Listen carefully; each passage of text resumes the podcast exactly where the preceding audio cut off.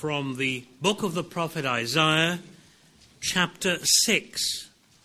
Chapter 6, the book of the prophet Isaiah. In the year that King Uzziah died, I saw the Lord sitting on a throne, high and lifted up, and the train of his robe filled the temple. Above it stood seraphim. Each one had six wings. With two he covered his face, with two he covered his feet, and with two he flew. And one cried to another and said, Holy, holy, holy is the Lord of hosts. The whole earth is full of his glory. And the posts of the door were shaken by the voice of him who cried out, and the house was filled with smoke. So I said, Woe is me, for I am undone, because I am a man of unclean lips, and I dwell in the midst of a people of unclean lips. For mine eyes have seen the King, the Lord of hosts. Then one of the seraphim flew to me, having in his hand a live coal, which he'd taken with the tongs from the altar. And he touched my mouth with it, and said, Behold, this has touched your lips. Your iniquity is taken away, and your sin purged. So I heard the voice of the Lord saying, Whom shall I send? And who will go for us? Then I said, here am I, send me. And he said, Go and tell this people. Keep on hearing, but do not understand. Keep on seeing, but do not perceive. Make the heart of this people dull and their ears heavy, and shut their eyes, lest they see with their eyes, and hear with their ears, and understand with their heart and return and be healed. Then, I, then he said, Lord, how long? And he answered, Until the cities are laid waste and without inhabitant. The houses are without a man. The land is utterly desolate. The Lord has removed men far away, and the forsaken place, places are many in the midst of the land. And yet a tenth will be in it and will return and be for consuming.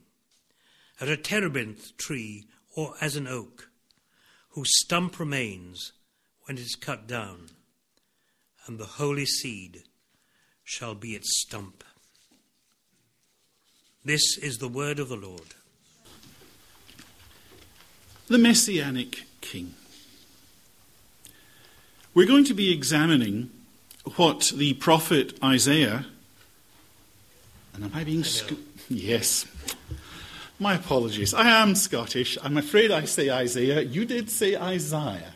Yes. So it doesn't really matter. It, neither form bears much relation to the Hebrew. We're going to be examining uh, what the prophet Isaiah tells us about the Messiah. This week, thinking mainly of the Messianic king and looking principally at the earlier chapters of the prophecy. And next week, God willing, we'll look at the suffering servant and the message of the later chapters of the prophecy. But before we come to look at Isaiah's prophecy, it's useful to set it against its total biblical background. It's useful to place it in terms of the unfolding redemptive purpose of God. I suppose we're all prone at one time or another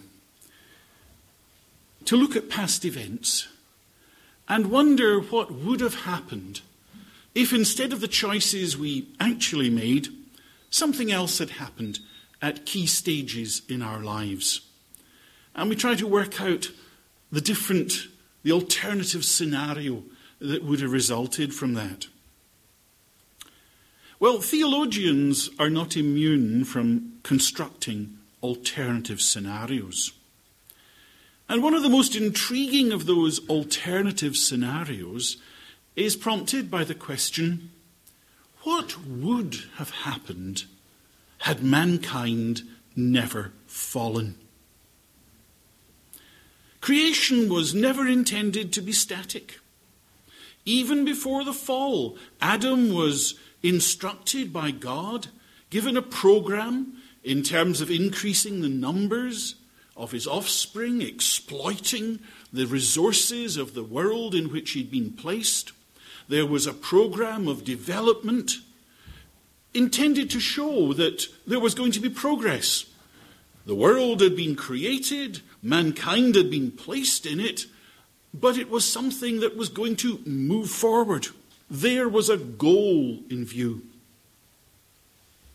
Now, how that goal would have been reached and what the precise outcome of successful adherence to the creation program would have been, well, these are matters we can't really determine now.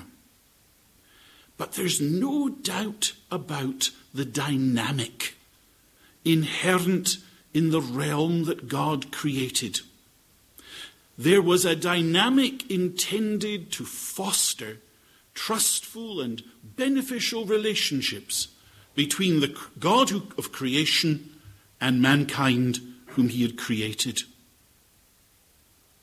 And what is significant for us this evening is that that same element of dynamic, progress, movement towards a goal, is maintained in God's gracious provision for fallen mankind.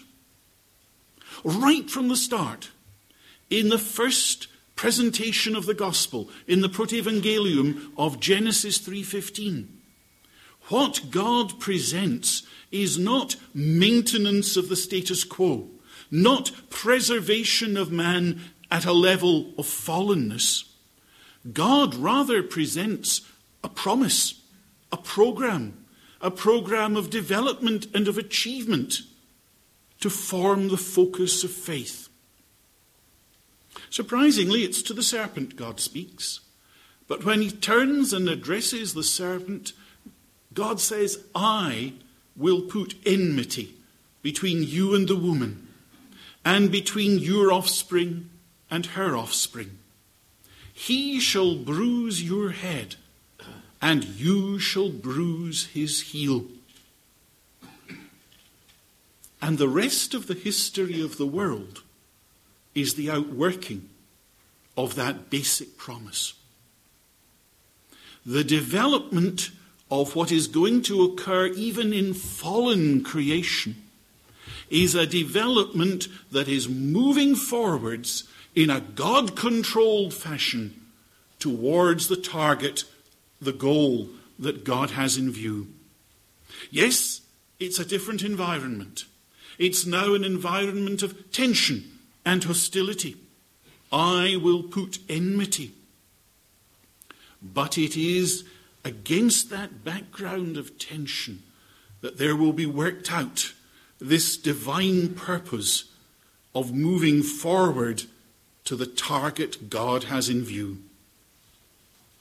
The offspring of the woman, though suffering as to his heel from the onslaught of the adversary, is going to be able to deal a mortal blow to the enemy. God instituted the enmity, but the program that God has in view places on the offspring of the woman the role of inflicting the decisive blow against the power of evil. God didn't explain it all all at once. He revealed enough for faith to grasp that a promise had been made for faith to grasp that that promise would ensure progress towards victory. And over the centuries, God gave greater clarity regarding the way the promise would be realized. And in particular, in the face of the repeated failure of the offspring of the woman to achieve victory over Satan and his offspring, it was revealed that there was going to be a coming king who would act on behalf of his people and provide them with success. It was a way of recapturing what had been lost. Because when Adam, unfallen, was placed in the world and placed particularly in Eden, Adam was placed there as God's representative king. He was crowned with glory and honor, as the psalmist, as David puts it in Psalm 8. Adam was given there an executive role to rule and determine, to use and exploit all the resources in the domain of creation. And in God's redemptive purpose, in God's purpose for recovering the lost world and bringing it back to Himself, it is to a similar figure that He allots the basic, central, key role. There is one who is going to function as king so that God's fallen creation can be brought back into true fellowship with Himself. I think the first formal mention of kings in this connection is what God said to Abraham in Genesis 17, verse 6, uh, when He said of Abraham's offspring, Kings shall come from you. And a little later in the book of Genesis, we see that this aspect had caught the attention of the patriarchs. In his farewell address, uh, Jacob in Genesis 49 sees the regal office as being exercised through the tribe of Judah. And of course, as you know, there was a massive disclosure of God's purpose a, for a kingly figure in connection with the revelation of the Davidic covenant and the establishment of the monarchy amongst the chosen people. But Scripture records the history of that monarchy. And the history of that monarchy is a history of failure. Not David, not Solomon, and certainly none of the kings that succeeded them. None of them were able to achieve the victory that would ensure the defeat of Satan, that would ensure the overthrow of the realm of evil. Indeed, as the monarchy, the period of the kingdom proceeded, matters degenerated among the chosen people. And it is at that stage that we come across the prophecy of Isaiah. Isaiah is ministering to the people of God at a time when the realization of the promise seems even further off than before. And he begins his prophecy by being as blunt as you can be. He calls the people rebels, ungrateful, a sinful nation, as bad as Sodom and Gomorrah. In chapters 1 to 5 of the prophecy, he brings forward lots of evidence of the failure of the people. And so at the end, towards the end of chapter 5, we have the verdict announced. Therefore the anger of the Lord is kindled against his people and for those against whom the anger of the Lord is kindled, there doesn't seem to be much future. So that Isaiah is talking to people who are asking, was there ever anything to this promise? Is there any way in which we can have hope for the future? Is our king going to be able to give us a lead? So that he's going to really fulfill the role that God has uh, for the king descended from David. Was it not God's promise that a kingly figure was going to achieve the victory? And in chapter 7 of the prophecy, Isaiah records his interview with King Ahaz. And what's revealed there is the extent of the king's rebellion and unbelief. The prophet challenges him if you will not stand in the faith, you will not stand at all. And the king refuses to comply. The king has his own ideas. He's going to work in terms of earthly wisdom. He's got a scheme for the restoration of the fortunes of his people. And God is not in the picture. The prophet's instructed to challenge the king. He's to go to him and say, Choose any sign you want.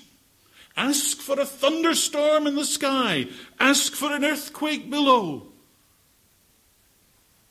And the Lord will provide it so that you will accept and believe the word I'm bringing. So that there will be testimony to the truthfulness, the God origin of what I'm saying. And the king who's already closed his mind says, with a pretense of piety, I'll not tempt God. I'm going my own way. Ahaz does not want to be convinced. He's already made up his own mind. And Isaiah is ministering in a situation where the current ruler of the house of David is going to lead the Lord's people into disaster set them on a path that eventually led them off into exile. But before I pursue that line of thought further, there's just something else we really ought to notice. Because whenever you try to work out what Isaiah is thinking, when you try to get behind uh, the way in which God directed his mind and illuminated his faculties so that he understood uh, more deeply what was going on in the world around him, understood more deeply uh, God's purposes for his people. Whenever you try to do that, you have to come back to that chapter that was read, uh, chapter 6 of the prophecy, Uh, which is a record of the call of Isaiah. He tells there of his inaugural vision, perhaps five years before the incidents in chapter 7. And in that inaugural vision, there was deeply impressed upon the prophet a number of basic truths. Prominent amongst them was the simple fact the Lord rules in the year of King Uzziah's death, once more a king who at one stage in his life had promise, was probably a good man, but who went off the rails in many ways. He's dead. Another stage in the development of the kingdom has been reached. But high above it all, there is the Lord enthroned, surrounded by the praise of the seraphs. And Isaiah is impressed with the perpetuity and the reality of the, of the divine control exercised by the Lord of hosts. Earthly rulers disappoint. Even the kings of David's line fail to match up to what's required of them. But the Lord still rules. And that vision of the Holy One resplendent on his heavenly throne. That realization of the whole earth being full of his glory permeated Isaiah's thinking then and continued to be the basis for his vision thereafter.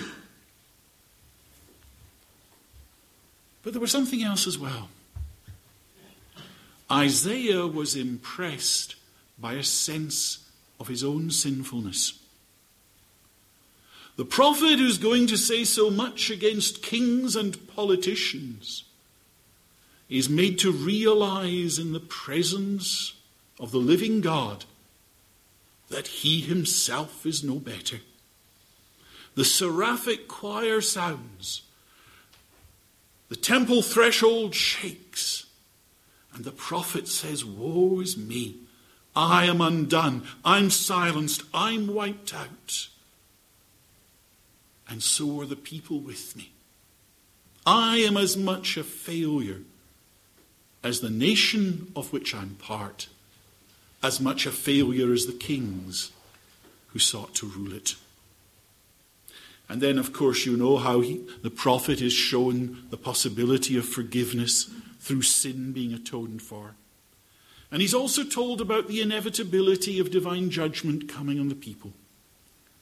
But even though the judgment was going to be severe and repeated, there was still the glimmer of hope. The holy seed is its stump, right at the end of chapter 6.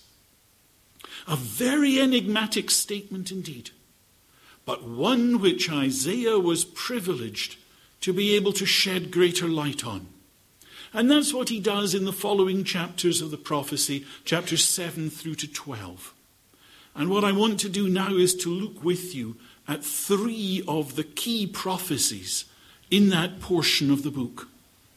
That portion of the book where Isaiah is coming as the Lord's prophetic spokesman, dealing with the reality of a people who have sinfully departed from the Lord saying to them, Yes, this sin will be punished, but also saying to them, There is a glimmer of light. There is more than a glimmer of light, because along with the reality of the doom awaiting the people, there is also the Lord's redemptive provision, a provision that focuses on the person of the Messiah. And of course, the first passage that one wants to look at is Isaiah chapter 7 and verse 14. The well known and controversial words Therefore, the Lord Himself will give you a sign. Behold, the virgin shall conceive and bear a son, and shall call his name Emmanuel.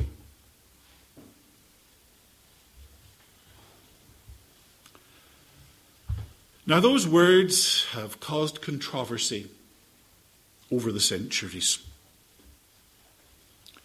In the Christian church, the traditional view is that here we have a direct prophecy of the coming of Christ. And it's in that sense that the verse is cited in Matthew's Gospel, Matthew chapter 1, verse 23. The traditional interpretation does have some problems. But it is still a robust interpretation.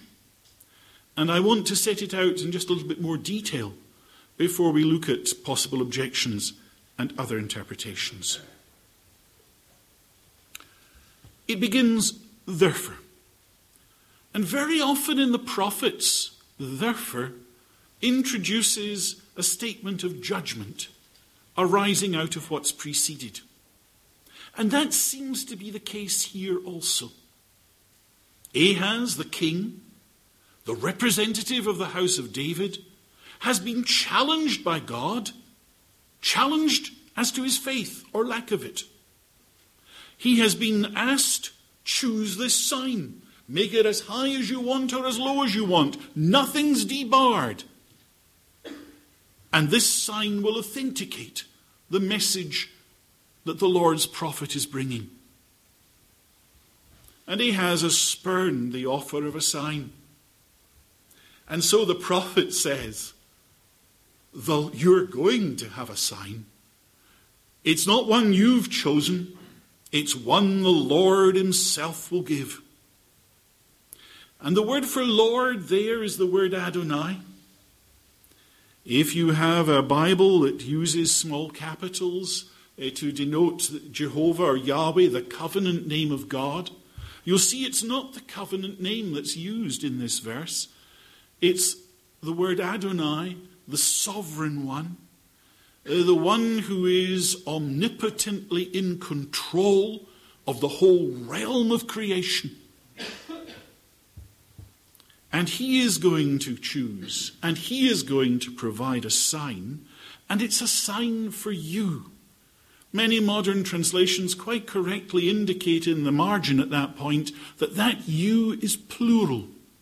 At this point, the prophet is not just addressing the king, he's addressing the royal court who are there with the king as he conducted uh, his inspection of the defences of Jerusalem. Ahab has refused to trust. He's exposed not only himself, but the house of David, the whole nation, to divine just judgment. But after that judgment, there's still a promise. There's still a promise that the Lord's going to fulfill because he has said, My steadfast love will not depart from the house of David. Ahaz's line is doomed, but the Lord gives a sign to be realized in the future that bears the unmistakable mark of its divine origin. Through miraculous divine intervention, the dynasty of David will be assured. And it is in terms of this sign Behold, the virgin shall conceive.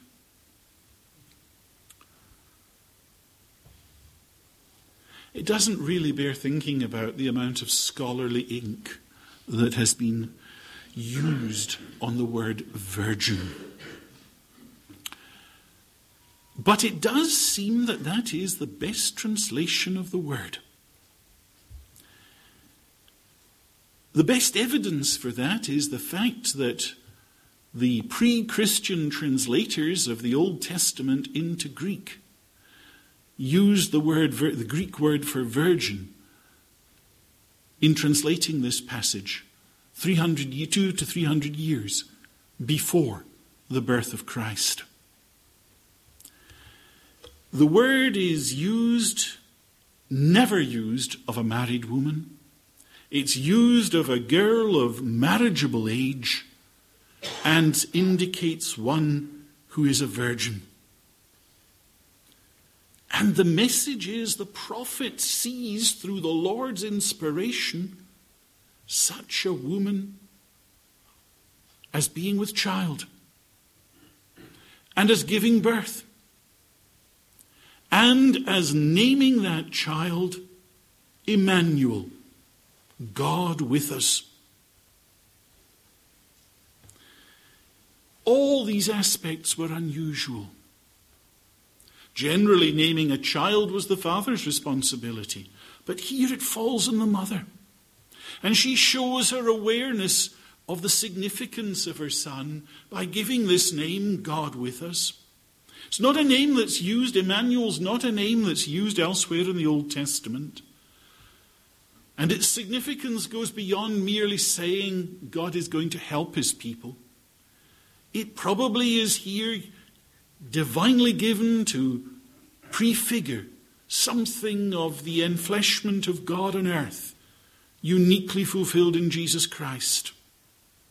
And indeed, I think this particular prophecy which gives considerable emphasis to the mother of the child as much as to the child himself, is itself a reflection that what is being outworked here is a fulfillment of the protevangelium, which focused on the seed of the woman.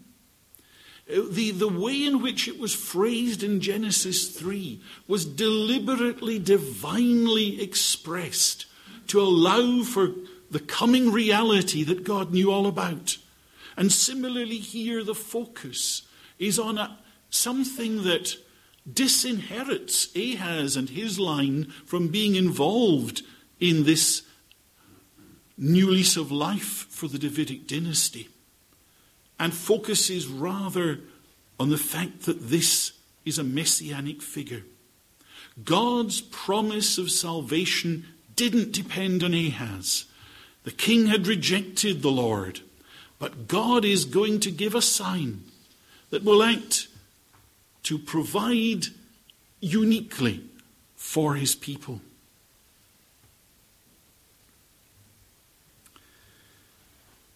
Now, such an interpretation of the passage is refuted by many. I'm not going to consider, although it's a very common view, that this passage is just the prophecy of an event that took place in the time of Ahaz. The simplistic view is that Isaiah's prediction referring to the virgin is just referring to that young woman standing over there in the crowd. She's not yet married, she shortly will be. And when her child comes to maturity in two or twelve years, whenever, the two nations of which Ahaz is so frightened will have met their doom. There are those who take the passage as having nothing miraculous in it at all. But that style of interpretation does not do justice to the passage. Here is a king who has rejected a sign of the thunderstorm or the earthquake or whatever. And it's an absolute anticlimax to say that the Lord is going to provide you a sign that there's somebody's going to give birth to a child. It doesn't warrant behold, never mind being a sign from the Lord Himself. But it must be admitted that the traditional interpretation does have a problem. And the problem is not with verse 14, but with the following verses 15, 16, 17. Because if this is a direct prophecy of the birth of Christ, how is it that uh, before the boy knows enough to reject the wrong and choose the right, the land of the two kings you dread will be laid waste? And so there are conservative interpreters who say perhaps this is one of these prophecies that's got two fulfillments. Something at a lower level happened in Ahaz's day, but the full impact of the words was reserved for the coming of our Lord. Some very reputable scholars argue that what's being talked about is the birth of Hezekiah. Others say it was the birth of Isaiah's other son, Maher-shalal Hashbaz, who's mentioned in verse 8. I just always smile at the picture of his mother calling him in for tea, but that's another matter.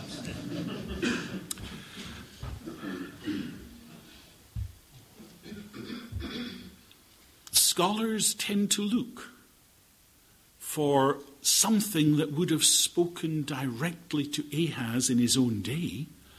And if there was a child born then, then it's easy to explain that before that child is two or three years old, Samaria would have fallen, the northern kingdom, and there would be another 10 years later the complete collapse of the northern kingdom. But does that do justice to what is being said here? There are those who say, really, in this passage, you've got two different prophecies. And in verse 15, it's another child altogether who's being talked about. There's some evidence to support that. I emphasize that the you in verse 14 is plural. But the you, the land of the two kings you dread at the end of verse 16 is singular. The focus of the prophet's speech has changed by that point. And if you look back to earlier in the chapter, when Isaiah was told to go and confront King Ahaz, he was told to take his son, another son, Shear Jashub, with him. And he's never mentioned again. And there are those commentators who say perhaps that's the explanation. That verse 14 is a prophecy of Christ, and verses 15 to 17 are in fact referring to the son Shear-jashub, perhaps still a very young child, whom Isaiah had in his arms at that point. I have to admit, I don't think any scholar has really solved this question. There are some scholars whom I have the highest respect, say Alec Motyer. I thought he was an Englishman, but tonight I'm told he's Irish. But um, in his commentary, he says Isaiah now allows Ahaz to believe that the birth of Emmanuel is imminent, and does so for a reason that hindsight justifies.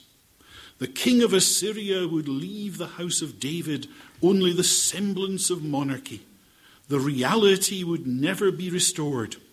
Thus Isaiah concertinas the centuries. For when Emmanuel was born, he inherited only the memory of a kingdom and a non existent crown, and it was all Ahaz's fault.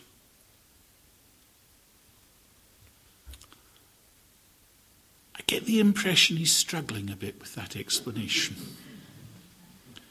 But everyone seems to be. It is part of the measure of the magnitude of what was being revealed to Isaiah that words just, oh, the prophet could not get words to put across what had been told to him. He's standing before the remarkable, the astounding fact of the virgin giving birth.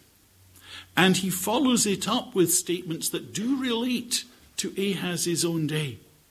Perhaps he just takes the life, uh, length of life, the period of life of the Messiah who is to come and uses it as a yardstick uh, to measure off the periods of time in Ahaz's own day. Perhaps there is, as Motyer suggests, this concertinaing of the centuries because as the prophet himself was looking forward, quite often the prophets were not able to separate the immediate future from the distant future.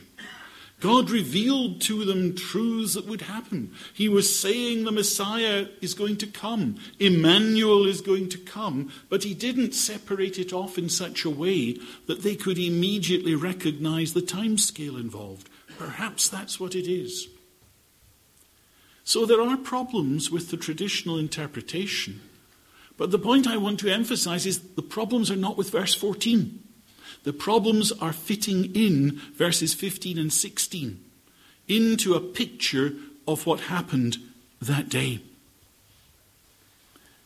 The message Isaiah brought to Ahaz, the rebel, the renegade, the one who had turned his back on the Lord, was the Lord is going to work out his purposes, even if it takes this astounding, miraculous way to do it.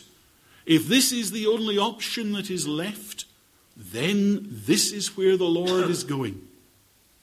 There will be a birth that shows the control of God in the provision of the one who will realize the kingly purpose who will restore Adam's kingship in creation, who will restore to the people who trust in the Lord leadership that is worthy of the name, leadership that will bring them closer to God, leadership that will enable them to find the answer to the problems of life.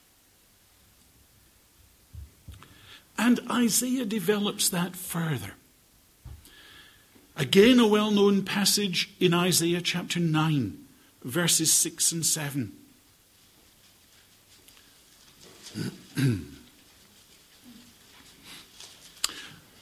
For to us a child is born, to us a son is given, and the government shall be upon his shoulder, and his name shall be called Wonderful Counselor, Mighty God, Everlasting Father, Prince of Peace.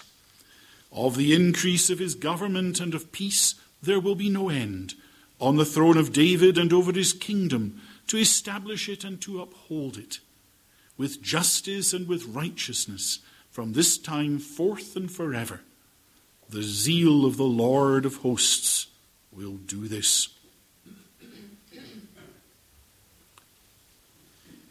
Again, this message of the coming king is set against the background of Isaiah's own day. Not this time in terms of the internal problems of the monarchy, but in terms of the external threats facing the people. Back at the beginning of the chapter, mentions made of Zebulun, of Naphtali, of the area around the Sea of Galilee. And those were the first areas that were conquered by the Assyrian superpower as it moved into the area from the north. And Isaiah is looking at the dejection and the despair, at the gloom that existed in those areas in his own day. They were already conquered, they were already in foreign hands. But the prophet never sees doom on its own. The Lord always reveals to him that his judgment will be followed by restoration.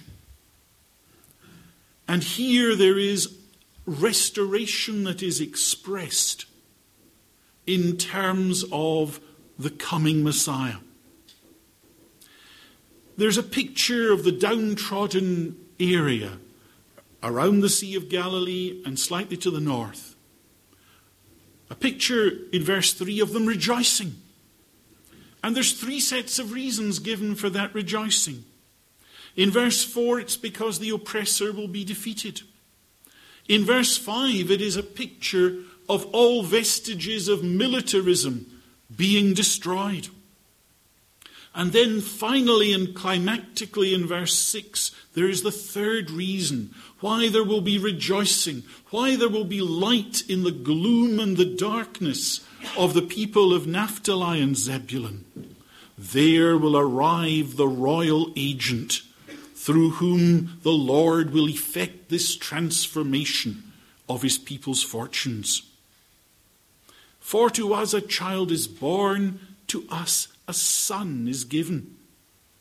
An oblique passive probably does denote divine agency uh, to us a son is given is a way of saying God will give us a son. The miraculous birth that was foretold in chapter 7 is now described again. But whereas in chapter 7 all we are told is the name of the child, Emmanuel, here there is further description of his character and of his agency. The prophet in vision is looking forward, is being empowered by the Spirit to look forward and to see something of the wonder of what will be made over to us, the Lord's people, the people who have trust in God's promise with the coming of this Son. And both the words child and son are brought forward in their clauses. And again, this links up with the language of the Protevangelium back in the original Genesis promise. It also links in with a psalm like Psalm 2, where the Lord says to the anointed ruler, You are my son, this day I have become your father. And here we see the child presented as ruler. The government will be on his shoulder. On him will devolve the responsibility of maintaining the security of the Lord's people and providing for their needs. Back in verse 4, there had been talk of the, the burden that was on the shoulders of the people. Uh, the burden that had been there uh, through the yoke that had been imposed on them by their oppressors. But here in chapter 9, in this verse, in chapter, in verse 6, we see that the government the resolution of the needs of the people is going to be on the shoulders of this child who comes. And his name will be called Now, again, there is a matter of controversy. Because this passage was cited so often by the early Christian church, medieval Jewish rabbis tried to translate it a different way. And they favored the translation God, who is the wonderful counselor, the mighty God and eternal Father, will call his name the Prince of Peace. And you'll find modern scholars adopting that way of rendering the words that became prevalent in the medieval period amongst Jewish exegetes. But it actually goes contrary to the requirements of Hebrew grammar. And the translation that is customary in English versions is the appropriate translation. There is a fourfold name. And the name expresses the character and the duties to be carried out by this individual. So vast is the potential of the one who's being described that one description won't do. It requires four. And the first of these descriptions, although sometimes treated as two separate terms, really because of the other three being double barreled descriptions, really has to be taken the same way. The word wonderful indicates something that goes beyond human experience, human expectation. I suppose the word extraordinary has become rather debased nowadays, but that's really what it's saying. Here is someone out of the ordinary, someone who does not conform to the sorts of ideas that you had about such a person. It's a word that's used of the Lord Himself in chapter 28, verse 29. And here it's particularly being applied in the realm of counsel. The Messiah is being described as divinely extraordinary, standing apart from others in the area of counsel. Now, what did a counselor do in the ancient world? A counselor, well, I suppose it would be the equivalent to the modern presidential special advisor. You can think of who that might be. In. it's someone who is supposed to have insight into the current state of affairs, and someone who is also able to present the ruler with appropriate policies for improving the current state of affairs. So when the Messiah is here called a wonder of a counselor, he is being described as having wisdom that enables him to analyze the situation, particularly the situation of his people, because it's to us a child is born, to us a son is given, and he is the counselor who is able to analyze our situation with a wisdom that leaves no aspect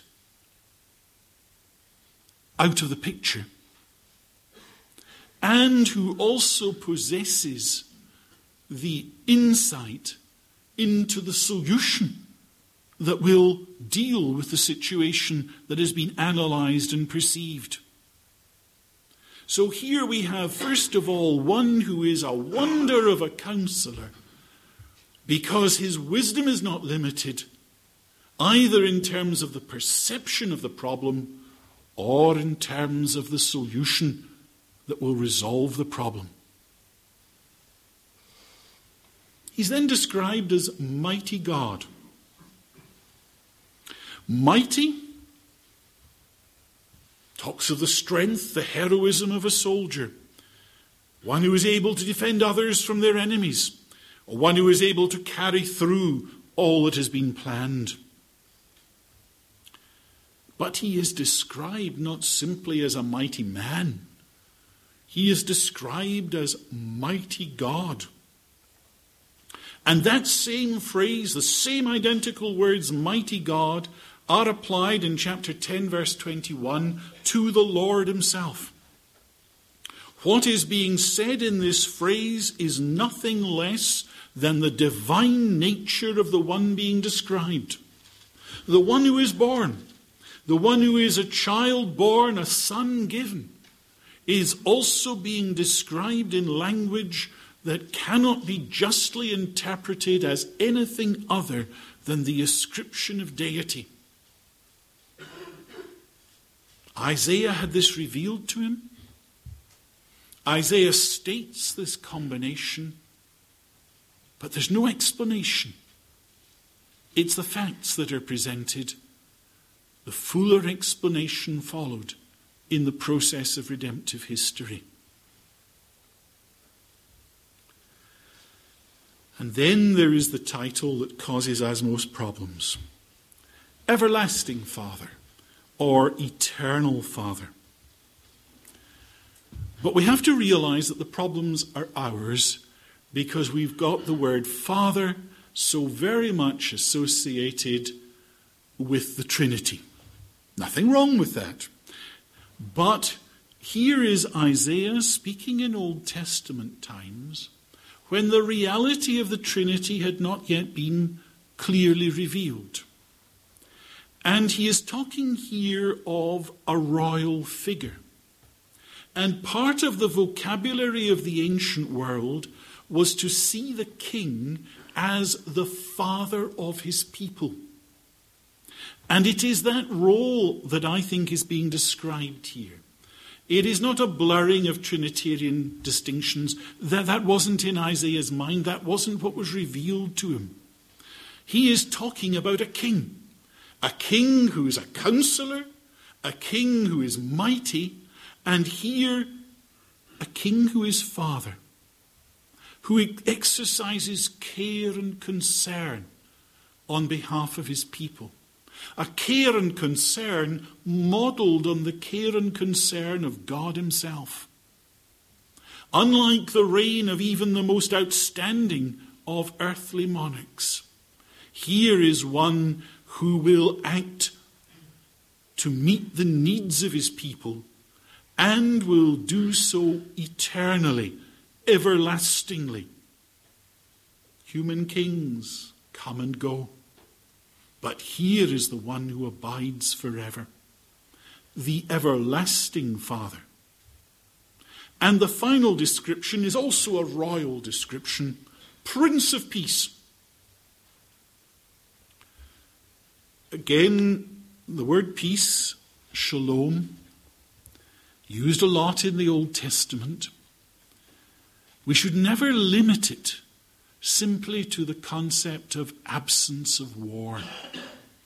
The peace that is being described by Shalom is a peace that denotes total well being. It is not just absence of external aggression, it is fundamentally absence of any tension between an individual or a community and their God. And when the Messiah is described as the Prince of Peace, he is being described as the one who provides his people with all that they require to meet the full potential of their beings, to meet the full potential of their existence. And in Scripture, that is especially their potential in relationship with God. He is the one who provides a total security that transcends and eclipse, eclipses any social, political, or economic achievement. It is fundamentally spiritual because peace is not attained until there is a total, all encompassing relationship with the God who is our Creator. These assertions are followed by, in verse 7, quite a number of features of this rule. It's going to be one with no end. It's going to be dynamic. there will be increase, increase of his government and of peace.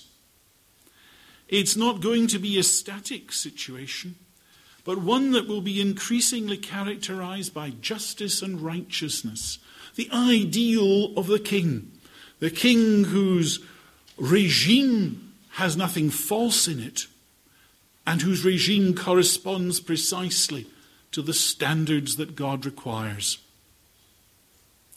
And there is the final word of guarantee. The zeal of the Lord of hosts will perform it.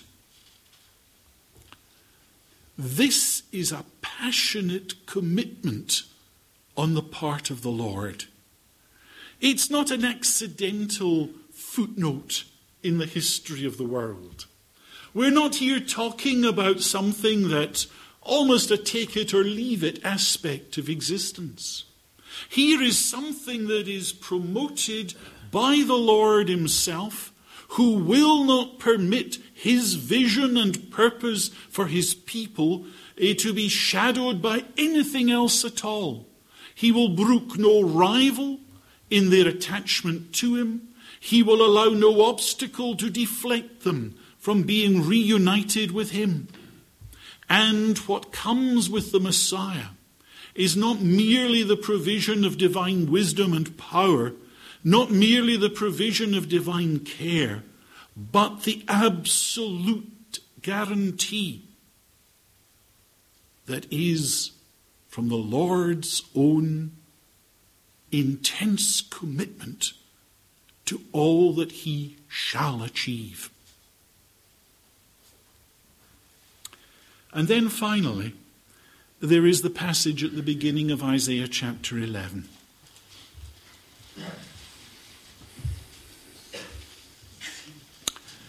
There shall come forth a shoot from the stump of Jesse, and a branch from his roots shall bear fruit. And the Spirit of the Lord shall rest upon him the Spirit of wisdom and understanding, the Spirit of counsel and might the spirit of knowledge and the fear of the Lord. And his delight shall be in the fear of the Lord. He shall not judge by what his eyes see, or decide disputes by what his ears hear. But with righteousness he shall judge the poor, and decide with equity for the meek of the earth. And he shall strike the earth with the rod of his mouth, and with the breath of his lips he shall kill the wicked. Righteousness shall be the belt of his waist, and faithfulness the belt of his loins. Now, I'm just having to pick verses out. Do go and read the previous chapter, because it ends with the mighty forest of earthly power, exemplified by Assyria, hewn down. And that's what's behind this imagery using based on trees at the beginning of verse 11 of chapter 11. The forest of Assyrian power is leveled by the Lord.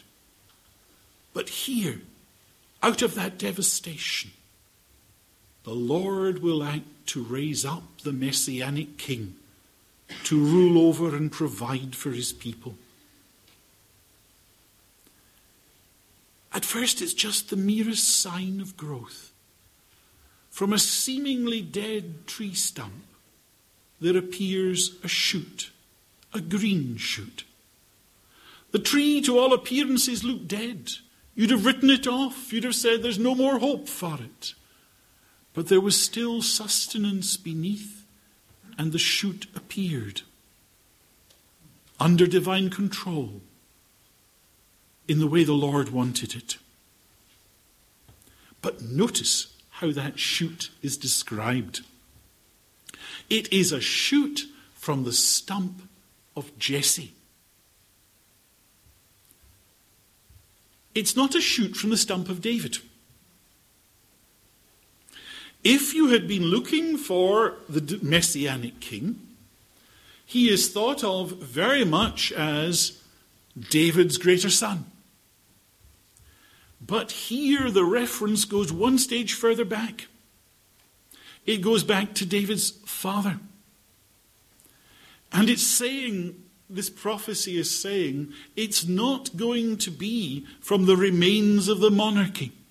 It's not going to be from the disaster zone that Ahaz has created through his, his false um, alliances, through his reliance on worldly wisdom. Go back further. Go back to the humble obscurity of Bethlehem. It's from those insignificant beginnings, those beginnings from which the house of David first sprang, that it will again come.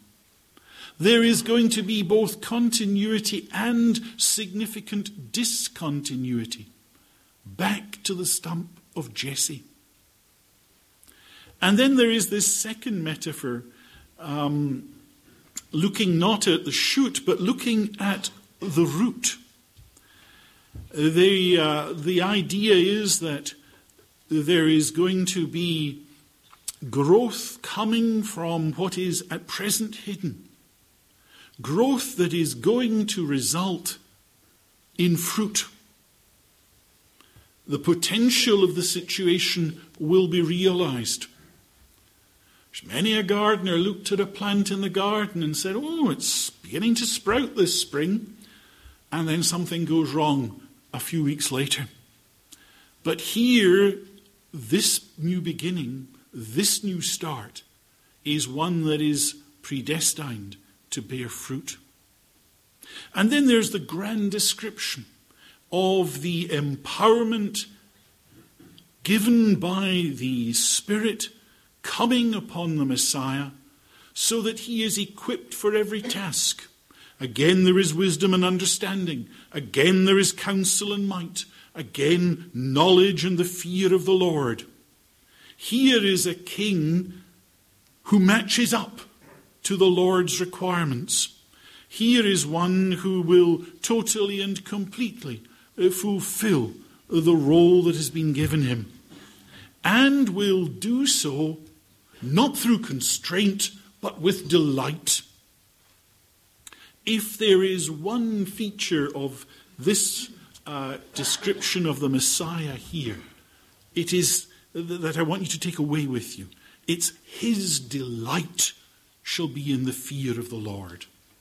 This is the measure of the Messiah, not someone who had an office thrust on him duties and responsibilities assigned that he went through in some mechanical way, but one who truly delighted. There's a, a play in the Hebrew words uh, between spirit and delight. They sound very similar.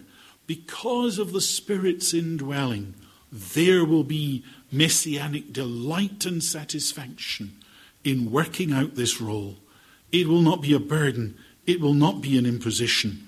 It will be one that he will rejoice in carrying forward. There is the dark note. He will strike the earth. The messianic king is not to be thought of as a figure of weakness. He is the one who is strong and valiant for the truth. He is the one who will require righteousness, equity, and will expose all situations where those do not prevail.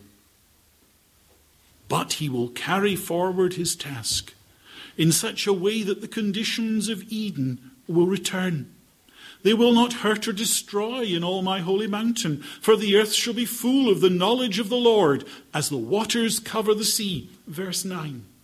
And it's a picture of a mission carried through to completion with a universal gathering of his people from every land and summoning every nation into this kingdom.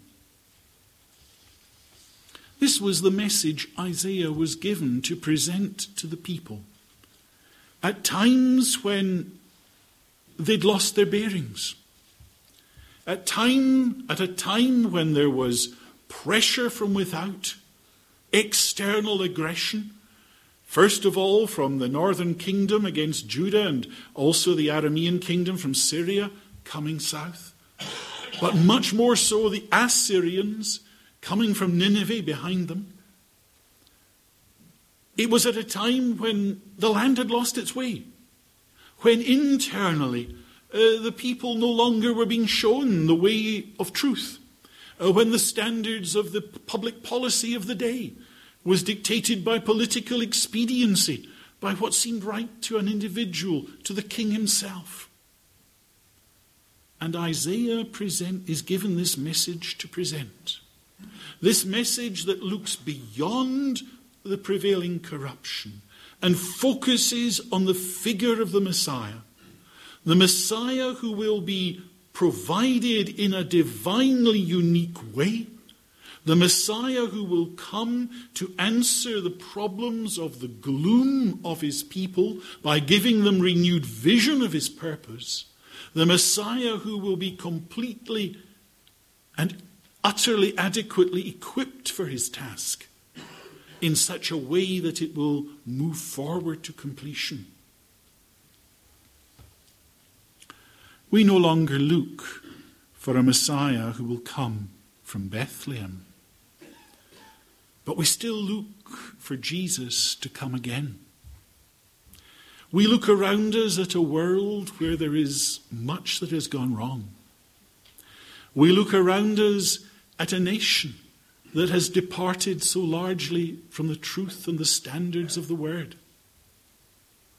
But the message is the same. Against the darkness, against the problems, in the pressure of the situation, we must get our bearings. And we can only do so if we have an adequate view of Jesus Christ, of who he is, of how much he has already accomplished, but supremely of what he has committed by God still to accomplish. We are on a journey. There is a dynamic, there is a vision, there is a goal. We are not yet at the New Jerusalem, we are not yet in Eden restored.